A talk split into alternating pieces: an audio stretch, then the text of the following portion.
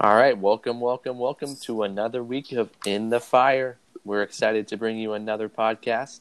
I'm joined by Justin and Thomas once again. How are you guys doing? I'm doing pretty well. I am also swell, I will say.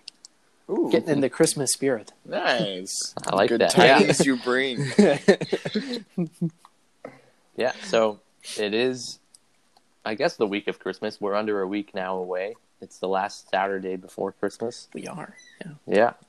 So 19. Exciting times. But yeah, so going off that, or sticking within that Christmas theme, this week we're going to look at Mary. And we're not just going to look at her in the Christmas story, but we're going to look at her role in the Christian belief as a whole. And how we, as the Protestant Church, see Mary, what her role is in our theology, and then also we're going to compare a little bit to Roman Catholic belief and sort of compare those two and see why we differ between those two beliefs within those two denominations, or I guess the two big factions of Christianity. And then we're going to look at a little bit about Mary in the Christmas story and see what we can learn from her. Sounds like a plan. Peter, I have one question. What is it, Thomas? You're not secretly Roman Catholic, are you? Am we'll I? Find out today.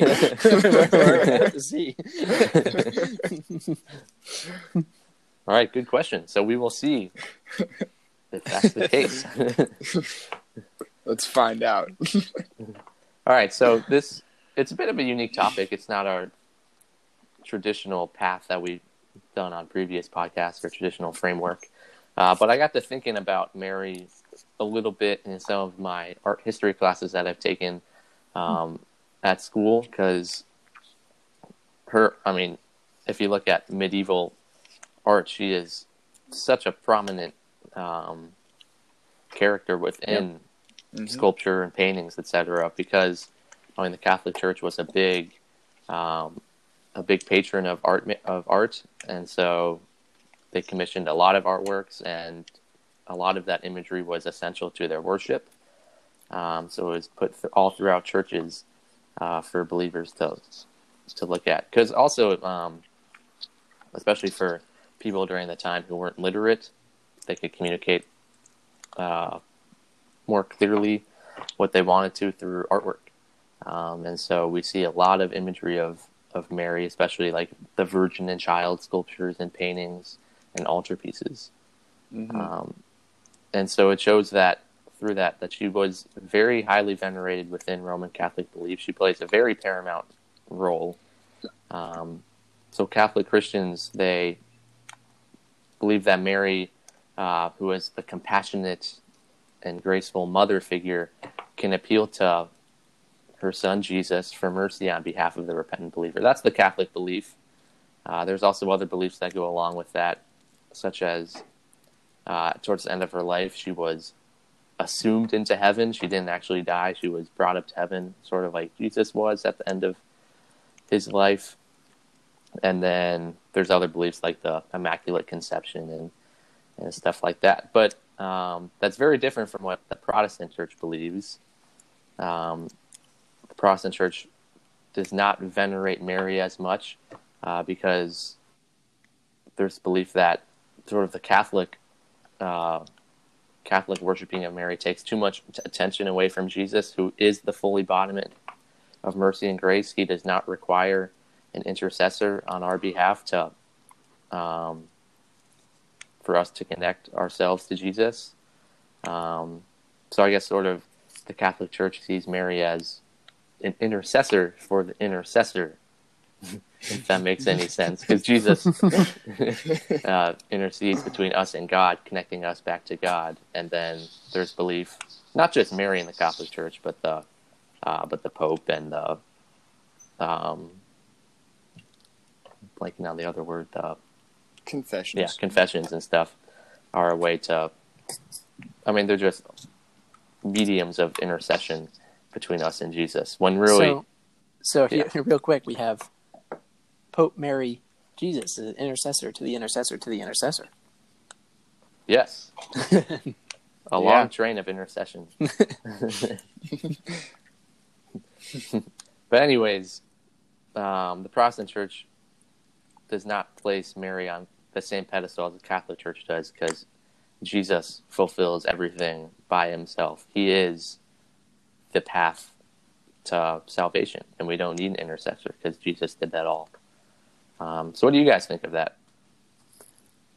I think it's important to note, sorry, Thomas, but just real quick, I think, and we'll get to it. Obviously, this is going to be about Mary, this podcast, and she does hold a very special and place in Scripture that we should look up to, respect, admire in many ways, but ultimately everything is going to point towards Jesus and towards God's ultimate plan, which I think we should keep in mind, right?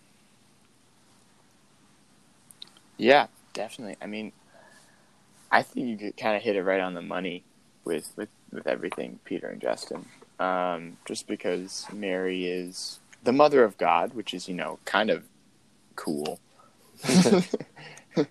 But also she's also sinful, right? And so I don't think we need to elevate her to a special standing because she just bore Jesus, right?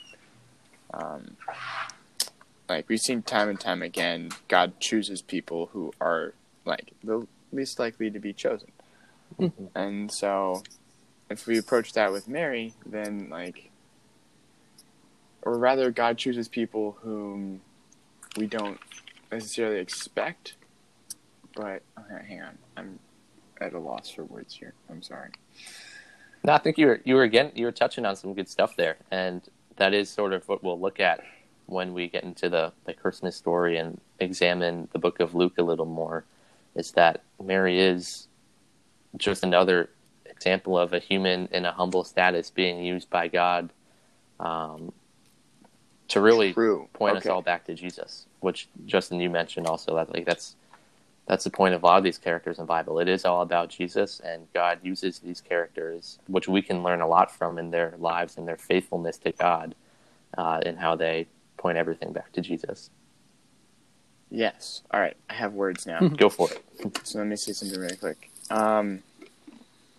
So basically, Mary wasn't chosen because she was special. She was special because she was chosen. Mm. And I like that. Because of that, we don't need to necessarily treat her like she's better than the rest of the human race.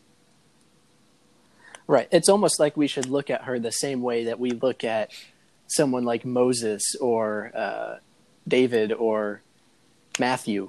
But in a very similar sense, but she plays it kind of a different role than they all do. They all play different roles, but in the same sense, the same role that points everything back to Christ and points everything back to God. They're all chosen. Mm-hmm. They're all just ordinary people, essentially.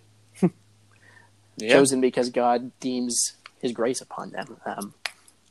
And so Mary's a fantastic example of someone we should look up to, as we look up to all them. Yeah, most definitely. Yes. And when I was doing some studying for this podcast, for this episode this week, I did find some important and interesting points that I had not known before. And I think that, this is all just by simply looking at the New Testament, which is, as Protestants, we believe that the Bible is the word of God, and it is sufficient for our theology, and that's all. As Christians, that's all we need, the Bible. That's all the information we need, and so she is actually, from what I found, Mary is not mentioned a great deal in the New Testament. She's not mentioned beyond the book of Acts. So for example, in Galatians 4:4, there's a verse that says, when the fullness of time had come, God sent forth his son, born of woman. Doesn't mention Mary specifically. So I think that's important to understand. It was interesting for me to learn. It was pretty cool to learn that. I didn't know that before. But that when the early churches of Christ is being founded, which is shown a lot in the books that follow Acts, which is when she is not mentioned. It shows that she's just not a central part of the worship and theology of Christianity and what we believe. Obviously, she does play an important role. But I think we can learn a lot from the fact that she is not mentioned after Acts. I agree. And I think part of the reason for that is probably because of, like, what's happened in the Catholic Church. There's a reason why she's not mentioned. It's because if she was mentioned, she played a much larger role. People would then start looking to Mary instead of Jesus, where Mary is just the means by which our Savior came into this world. She's not our Savior. Right. Mm-hmm. And then other examples in the New Testament put Mary... I guess it doesn't, like, highlight or only focus on her role as being the mother of Jesus. She's mentioned in various verses in the same sentences as... her other sons are mentioned in the same sentences as Jesus when there are Bible verses that explain her mothership. So Matthew 27:55-56, for example, says, "There were also many women here looking on from a distance who had followed Jesus from Galilee, ministering to him, among whom were Mary Magdalene and Mary, the mother of James and Joseph, and the mother of the sons of Zebedee." And then Acts 1:14 says, "All these with one accord were devoting themselves to prayer, together with the woman and Mary, the mother of Jesus and his brothers." So it doesn't...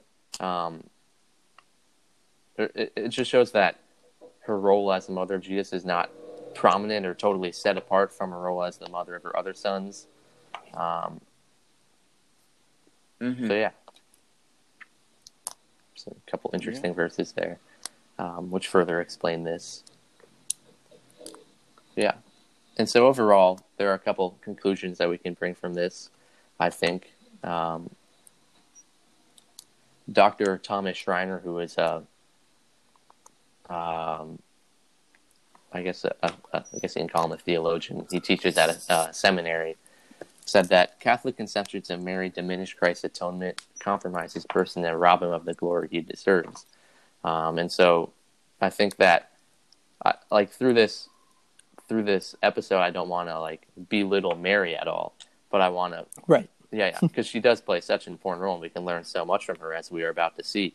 But it's more to uplift Christ, elevate him to where his proper status is in our religion.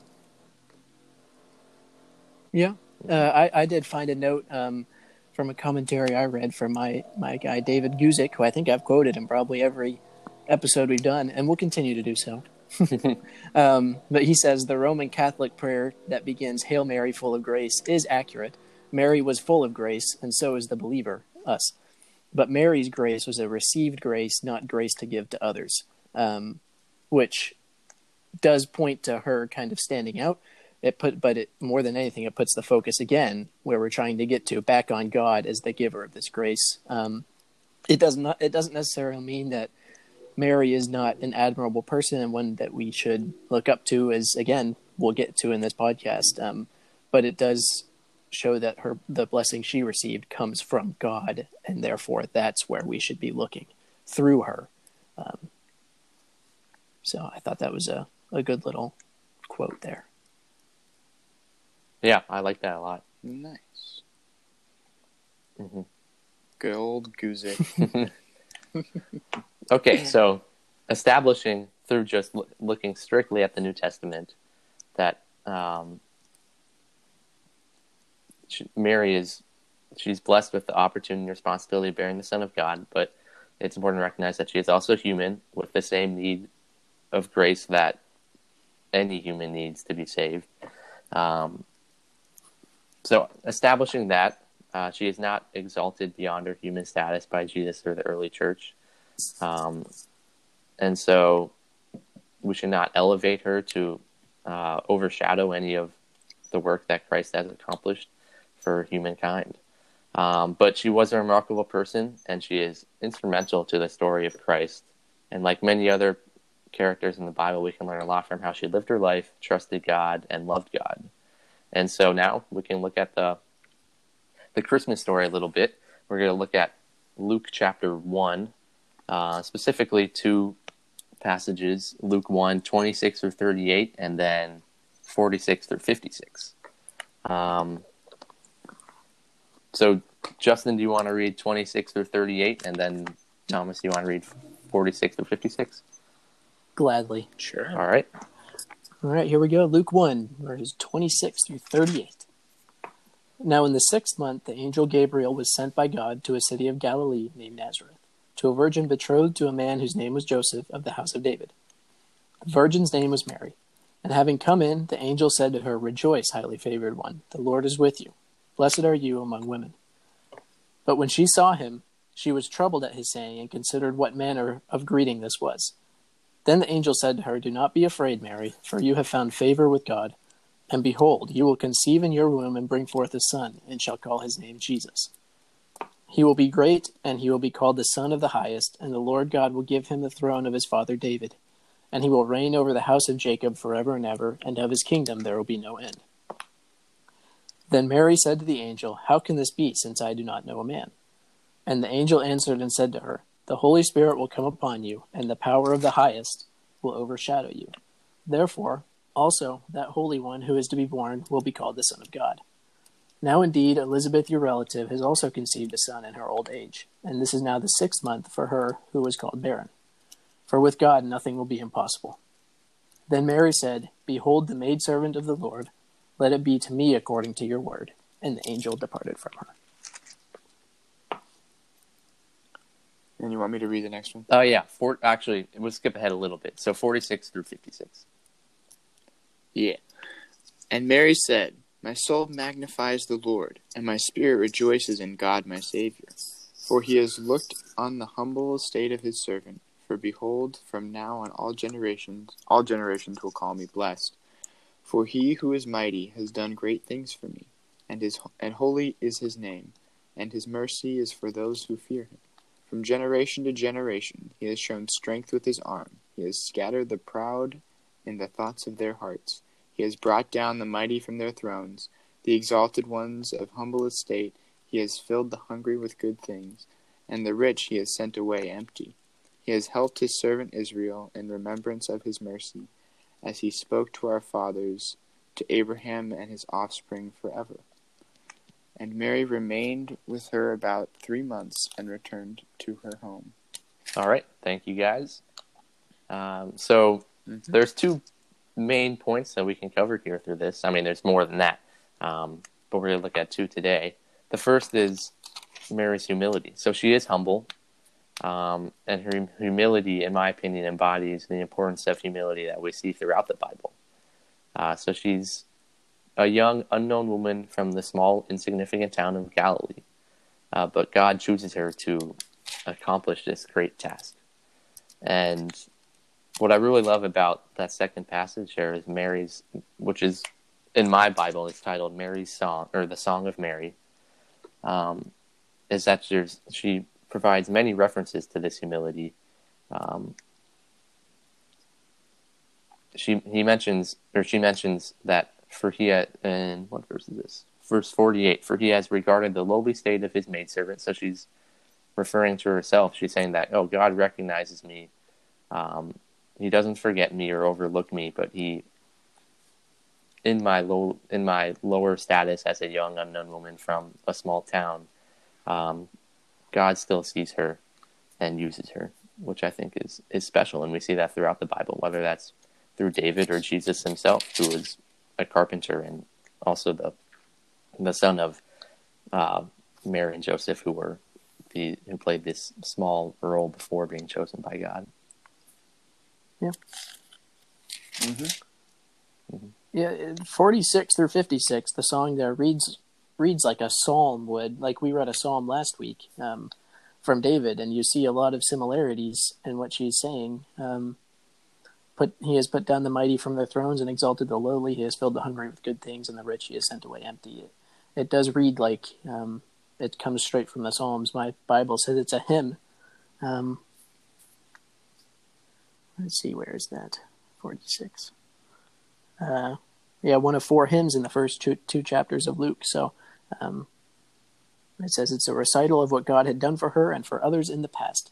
So she's responding to this news and what's happening in her life with humility and praise here. Mm-hmm. And it's special that this is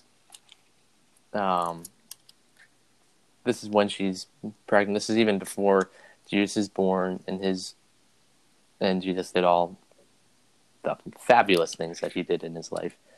So Mary, and this is still early on in her story after Jesus says, after the angel appeared to her.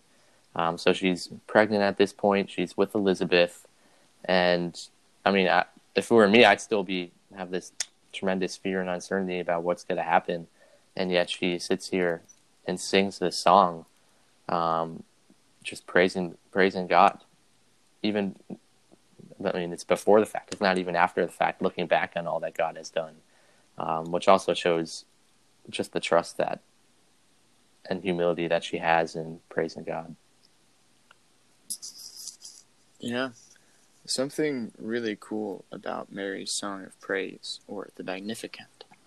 I have a little colon. The Magnificat.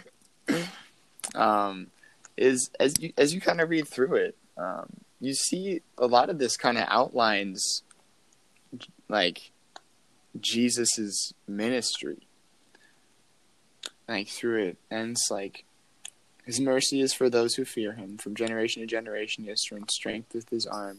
He has scattered the proud with thoughts of their hearts. He has brought down the mighty from their thrones, exalted those of humble estate. He has filled the hungry with good things. The rich he has sent away empty. He has helped his servant Israel in remembrance of his mercy, and spoke to our fathers, to Abraham, and to his offspring forever. And, you know, you could see that last bit as, like, oh, Abraham's offspring was the people of Israel, and that was just the Jewish people at that time. But if you go back to, I believe this is Genesis, and Abraham was saved by faith prior to being in the covenant and the law being established. Mm-hmm. And so when God says, I will make your offspring like the stars in the sky, it's God saying, like, and I will bless all the nations. It's God saying, like, through my glorious plan of redemption all the way through to Jesus, it is to the Jew, it is to the Gentile. We are all the offspring of Abraham, and we are all part of the complete Israel. It's for everyone, yeah. Good point. Yeah, that's great. And I think throughout this song, another thing that it shows is that God accomplishes his greatest work through the humble. And there, I know there's a verse in Acts that mentions this, that those who exalt themselves will be humbled, and those who humble themselves will be exalted.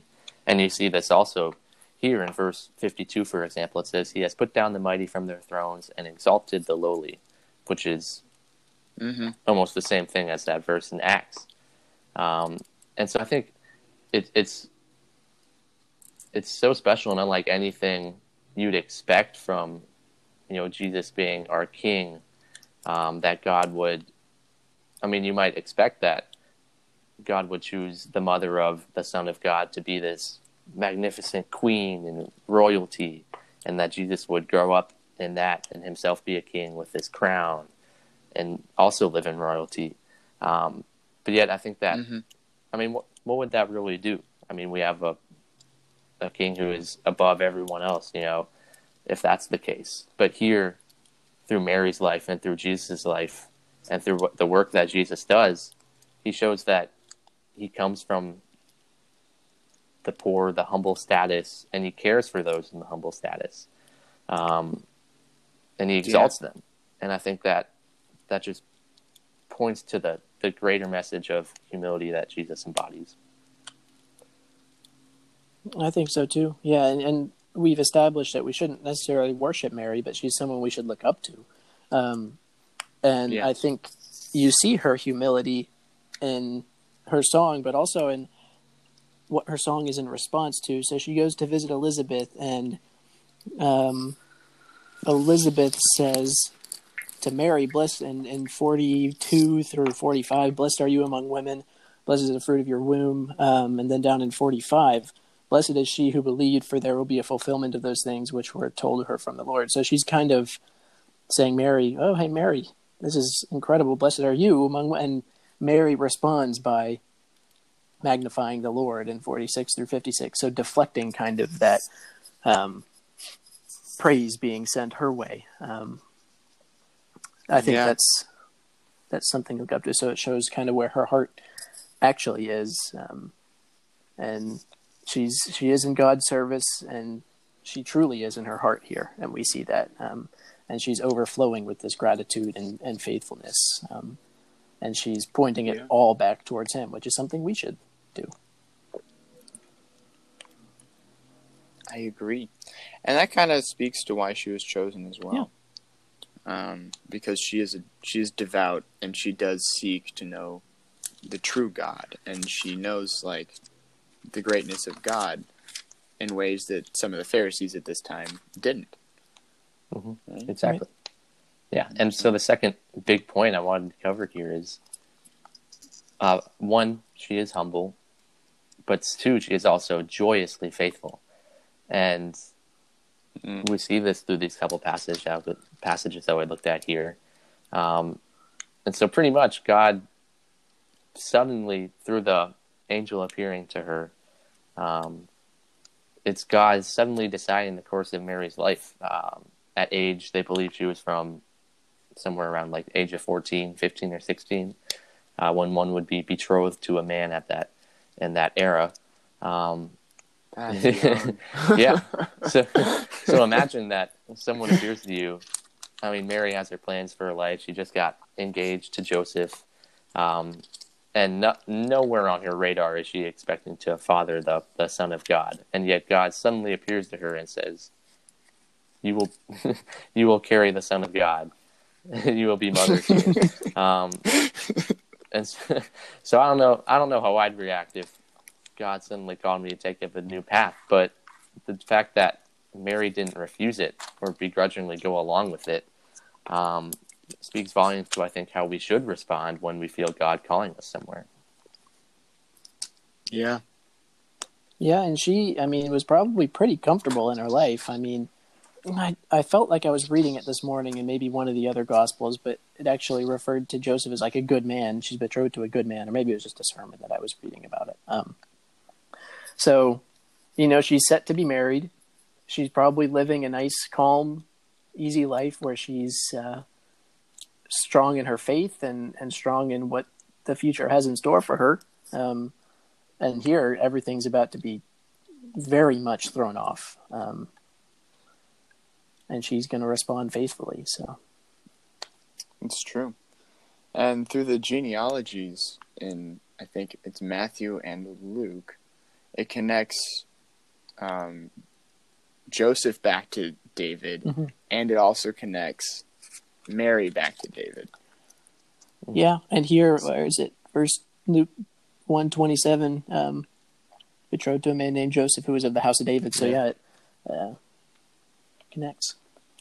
Mm-hmm. See, connecting throughout the entire Bible once again. Yeah, so one of the ultimate very things cool.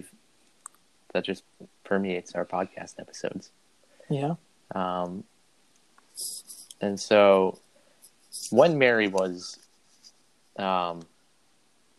conceived of the Holy Spirit, this was at a time when there was so much risk and shame if you were to become impregnated before wedlock. So it mentions that she's betrothed to a man named Joseph, which is essentially the being engaged, essentially, at that time. So she's engaged to him, but they've not been married yet. And so if she's found pregnant, I mean, based on the research I did, she would face capital punishment from Jewish officials and possibly be even stoned to death. And so that's just extreme punishment. And yet she continues to joyfully accept her role here despite this risk. And I think that's another great thing that we can learn, at her faithfulness through this process. We see her visit Elizabeth after this, and it mentions that Elizabeth also becomes pregnant at her age, which was pretty much thought impossible. But that's another miracle, and so Mary is told of this in the Bible by an angel, and so then she's probably fearful about becoming pregnant out of wedlock, but then she recognized that it'll be a miracle that she's conceived of the Holy Spirit, and it's a miracle that Elizabeth also becomes pregnant. So her first thing that she does after this is that she visits Elizabeth, and that's in verses 39 through 45. And I think that points back to the fear that she has, because Elizabeth is really the only person who could probably understand the miracle that just happened.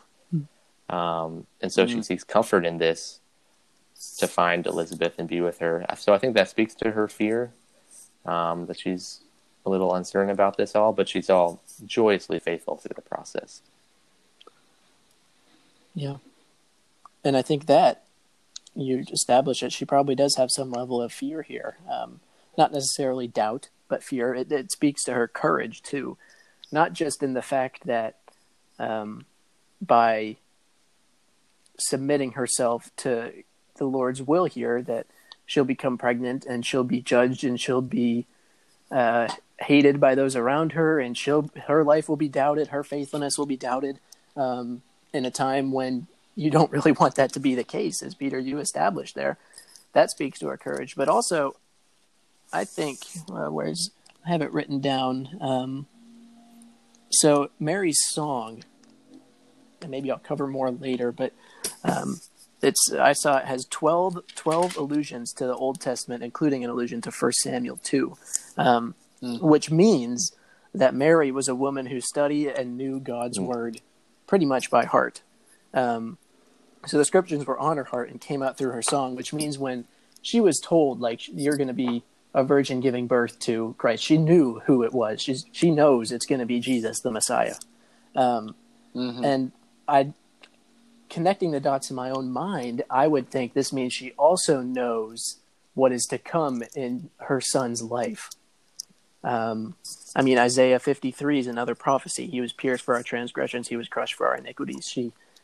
She probably knows that's coming. And if she doesn't recognize it immediately, she probably has a couple days to think about it and figure out, I know what's going to happen to my son. I'm going to love this child and he's going to be crushed. And yet she's still going to go forward with it. And we do see, as Jesus is crucified later in his life, she is right by his side, sad, weeping. If you've seen the movie, The Passion of the Christ, that's a big part of the plot of that movie. And so I think, again, that shows her courage and shows her faithfulness. She knows this is going to cause her some troubles in the immediate future and some deep, deep pain 30 years down the road, right? But she's going to go forward with things because she has this deep faith in God. Yeah, she really steps up to the plate. She takes on this tremendous responsibility. I think that's a great point that you brought up. I never knew that before, all the connections, those 12 connections through just those 11 verses to the Old Testament. But I also think that she uses those to gain this confidence that through all this uncertainty and fear that she may have, she knows, because she is so literate in the Word, she can be confident that God will be with her through this all and accomplish this great thing. And she's willing to take on this tremendous responsibility, in part because I think she's galvanized by this confidence and her understanding of the Bible. Yeah. For sure. I do want to highlight real quick, I think it's cool. It doesn't necessarily play much into what we have to discuss today, but one of the allusions to the Old Testament, which is in 1 Samuel 2, as I mentioned, is when Samuel is born. And 1 Samuel is a lot about David, but before David, we have Samuel, who's the last priest of Israel, who anoints Saul and then David. But Hannah, Samuel's mother, is in a similar position and prays to God to ask for a son, says she will give him into God's service. That son is, of course, Samuel. She cannot conceive any other way. The Lord helps her and her husband conceive, and then she gives Samuel up. And 1 Samuel 2, 1 through 10, if you are listening and have your Bible, I'd suggest going and reading that and maybe reading the context around it, because it is a very, very similar prayer to Mary's song, and kind of a similar situation. But we don't need to get into it here. I thought it was just cool to bring up if you're listening and have the time to go flip and read. 1 Samuel 2, 1 through 10. Yeah. Yeah, cool stuff. And that's also when we looked at 1 Samuel. Was that last week that we looked at 1 Samuel too? Yeah, it was. Mm-hmm. There we go. More connections being made. All right. Do you guys have any other points you'd like to make about Mary? No. There was one thing I noticed. My Bible said when Mary, after she receives the news that she's going to be giving birth to Christ, to Jesus, she says in verse 34 here in Luke 1 to the angel, "How can this be, since I do not know a man?" My Bible says this isn't necessarily a question of unbelief, based on the wording, I guess, and I guess in the word that it was written. That's not how it's understood. Instead, it's kind of just a logical question. And then when she gets an answer from the angel that makes sense to her, because she has this great knowledge of Scripture, then she's fully on board. So once it's explained logically, she understands the spiritual nature behind it, I think, but the logical nature, she's kind of like, ooh, this doesn't connect. But then the angel's like, yes, it does. This is promised, and she's like, oh yes. But once she gets that full understanding, there's no spiritual doubt. Mary is all in, and again, that points to her. It's just a testament to why we should look up to her as a servant of God. Yeah. I was also reading about that, and this is more like that verse there. How can this be, since I do not know a man? That's probably more of like a logical question just about biology, like how could this be possible, and then it's explained to her, and then verse 37, for with God nothing will be impossible. But yeah, I think that's a good point that you brought up. I like that. Okay, and then one final thing I wanted to cover, it's a few verses after this. It's called a set of verses between Luke 1, 67 through 80. It's called Zacharias' prophecy. And so looking at just verses 76 through 80, I won't read it all. I'll read some of it. The prophecy reads, "And you, child, will be called the prophet of the highest, for you will go before the face of the Lord to prepare his ways, to give knowledge of salvation to his people by the remission of their sins, through the tender mercy of our God, with which the dayspring from on high has visited us, to give light to those who sit in darkness and the shadow of death, to guide our feet in the way of peace." So that... Excuse you. I was yawning.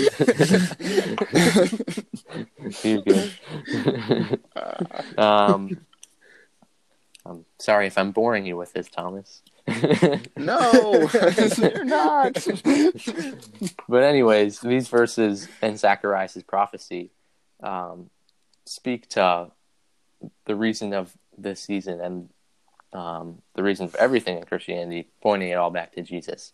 Like, Jesus alone fulfills everything that is needed for us to be saved and to be connected through Christ or back to God. So Zechariah mentions Jesus as the sole source through which God redeems his people through those verses 76 through 80. And it's not done through the help of Mary interceding on our behalf, but it's done, obviously Mary is so instrumental through this story, but ultimately it is accomplished through Jesus alone and God, who is already rich in mercy and doesn't need someone else to intercede on our behalf to appeal to that mercy. Yeah. So yeah, I thought that was a cool thing. And then, if you guys want to continue on during this Christmas season, reading Luke 2, that's when we really get to the meat of Jesus being born and all of that in the beginning of his life. So I recommend reading that as well. The Christmas story. I would say Luke 1 is an extremely long chapter, 80 verses. I mean, I guess it makes sense because there's a lot of good content packed in here. But that's a good point.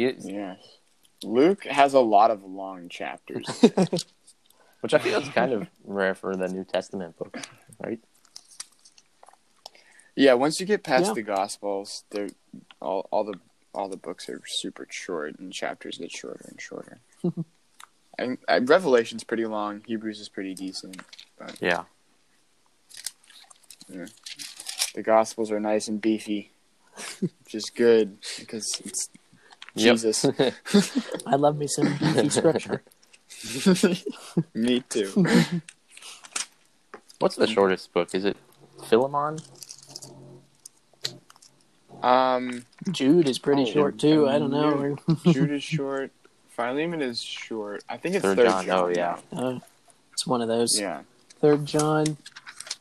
Yeah, has 11 verses or 14 verses in it.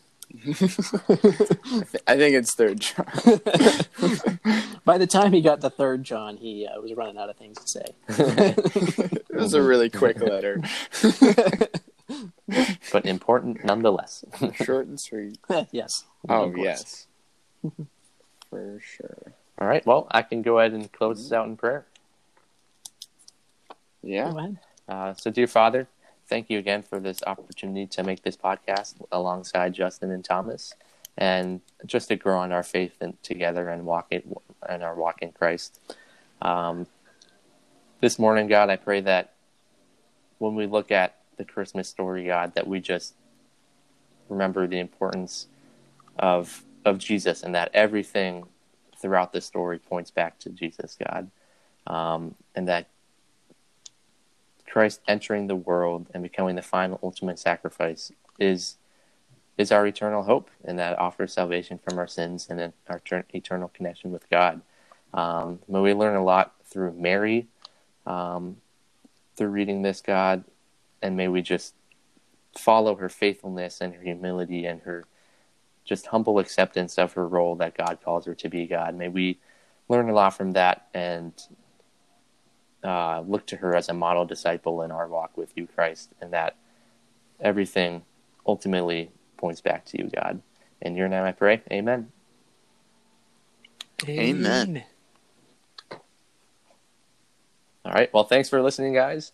As always, subscribe, follow our channel. Tell others about it as well. We'd love to get as many listeners as we can. Keep listening. Please do. Yeah, always. Thanks again. We like having people. Of course. Grab a Bible and join in. Yeah. Join in the fun. Talk to people you know about. Spread the word. Yes. But we hope you all have a very Merry Christmas. It's been a difficult year.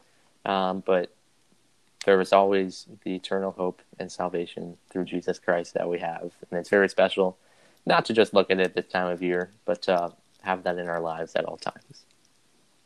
Yeah. Mm-hmm. Agreed. Awesome. All right. Thank you. Signing off. Thank you. All right. Goodbye. Thank you.